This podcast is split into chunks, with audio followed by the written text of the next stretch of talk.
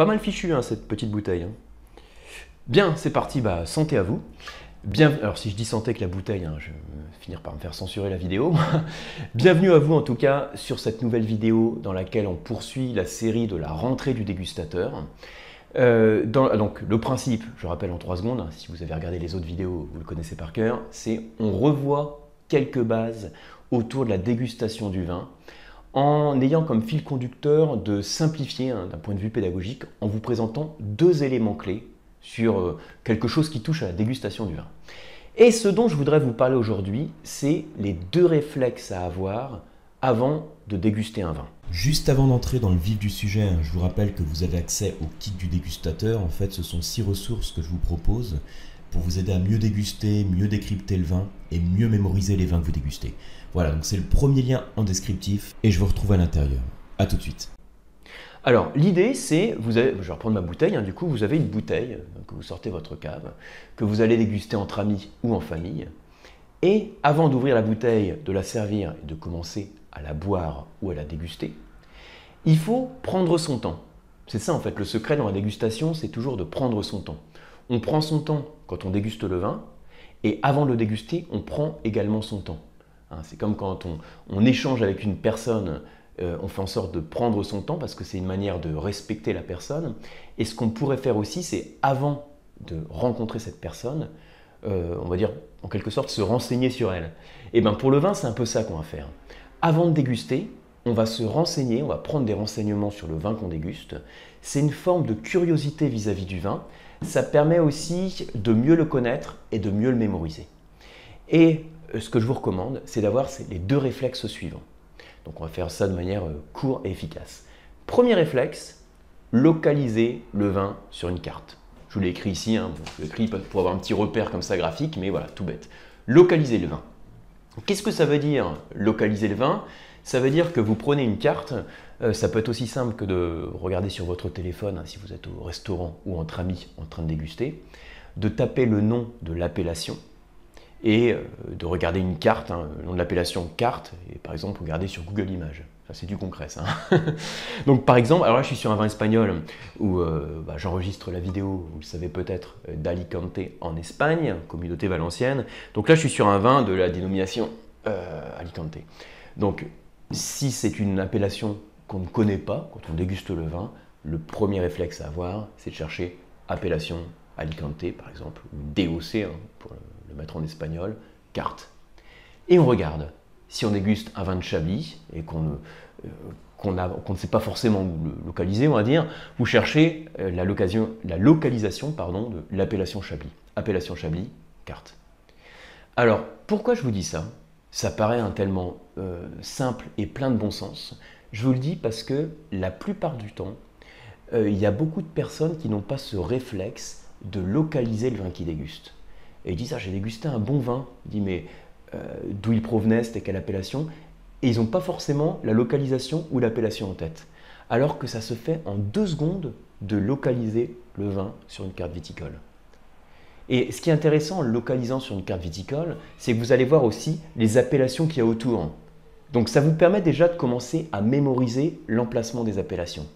Et en termes d'apprentissage, hein, quand on est un peu dans une démarche d'apprentissage, ce qui est votre cas si vous regardez cette chaîne, c'est quand même le premier pas à avoir. Voilà.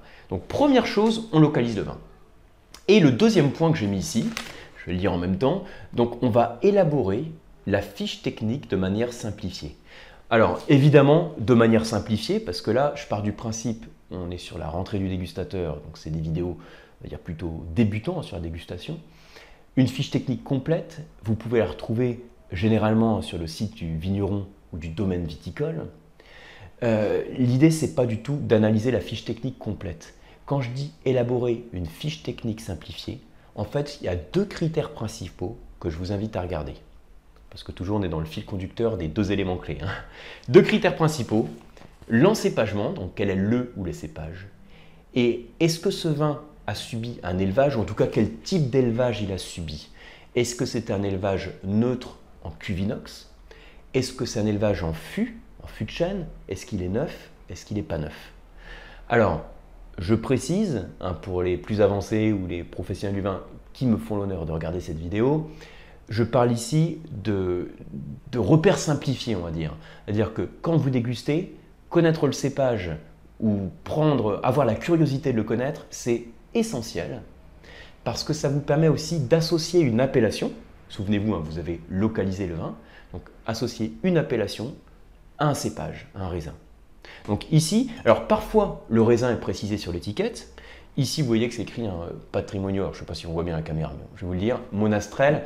Monastrel en espagnol, c'est le mourvèdre. Hein. ce, cépage rouge qui donne des vins robustes, puissants, pleins d'intensité, avec un certain potentiel de garde.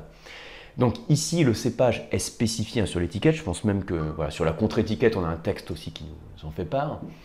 Mais il peut arriver que le raisin, le ou les cépages ne soient pas spécifiés sur l'étiquette. Dans ce cas-là, soit vous mettez le nom du vin, alors pareil, hein, part du principe que vous avez votre téléphone, vous mettez le nom du vin, cépage. Puis c'est aussi simple que ça.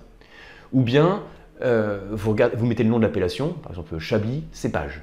Et vous voyez que le cépage de Chablis, c'est du chardonnay. Vous voyez un peu le réflexe. Hein. C'est très simple, mais c'est essentiel à faire. C'est peut-être justement parce que c'est simple que c'est essentiel de le faire et que ça permet déjà de mémoriser tout ça.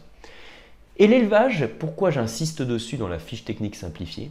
Parce que d'un point de vue pédagogique, il y a, euh, si vous dégustez surtout des vins qui sont dans leur jeunesse, euh, quand il y a des élevages qui ne sont pas neutres, ça va marquer le profil du vin sur la partie aromatique, hein, quand vous le sentez, et également quand vous le goûtez.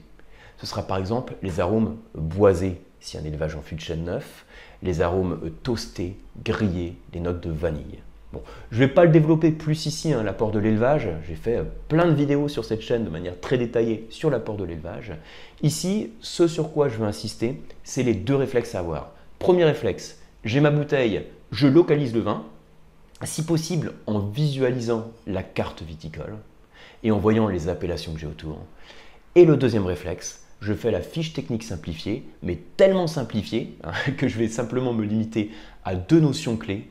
L'encépagement, dans le but de mémoriser les caractéristiques d'un cépage et de les associer à une appellation, et éventuellement l'élevage, dans le but que vous, en tant que dégustateur, vous puissiez euh, commencer à, reconnaître, à percevoir l'apport de tel ou tel élevage sur le vin. Voilà pour ces petits repères clés. J'espère que ça vous plaît, j'espère que ça vous aide dans la dégustation. Si c'est le cas, bah, n'hésitez pas aussi à me dire en commentaire, hein, à partager cette vidéo, la liker, vous abonner. Et puis on se retrouve hein, sur les cours d'onologie et les formations diplômantes sur le site lecoam.eu. Et puis sur la box pour se former au vin qui s'appelle les masterclass de la dégustation.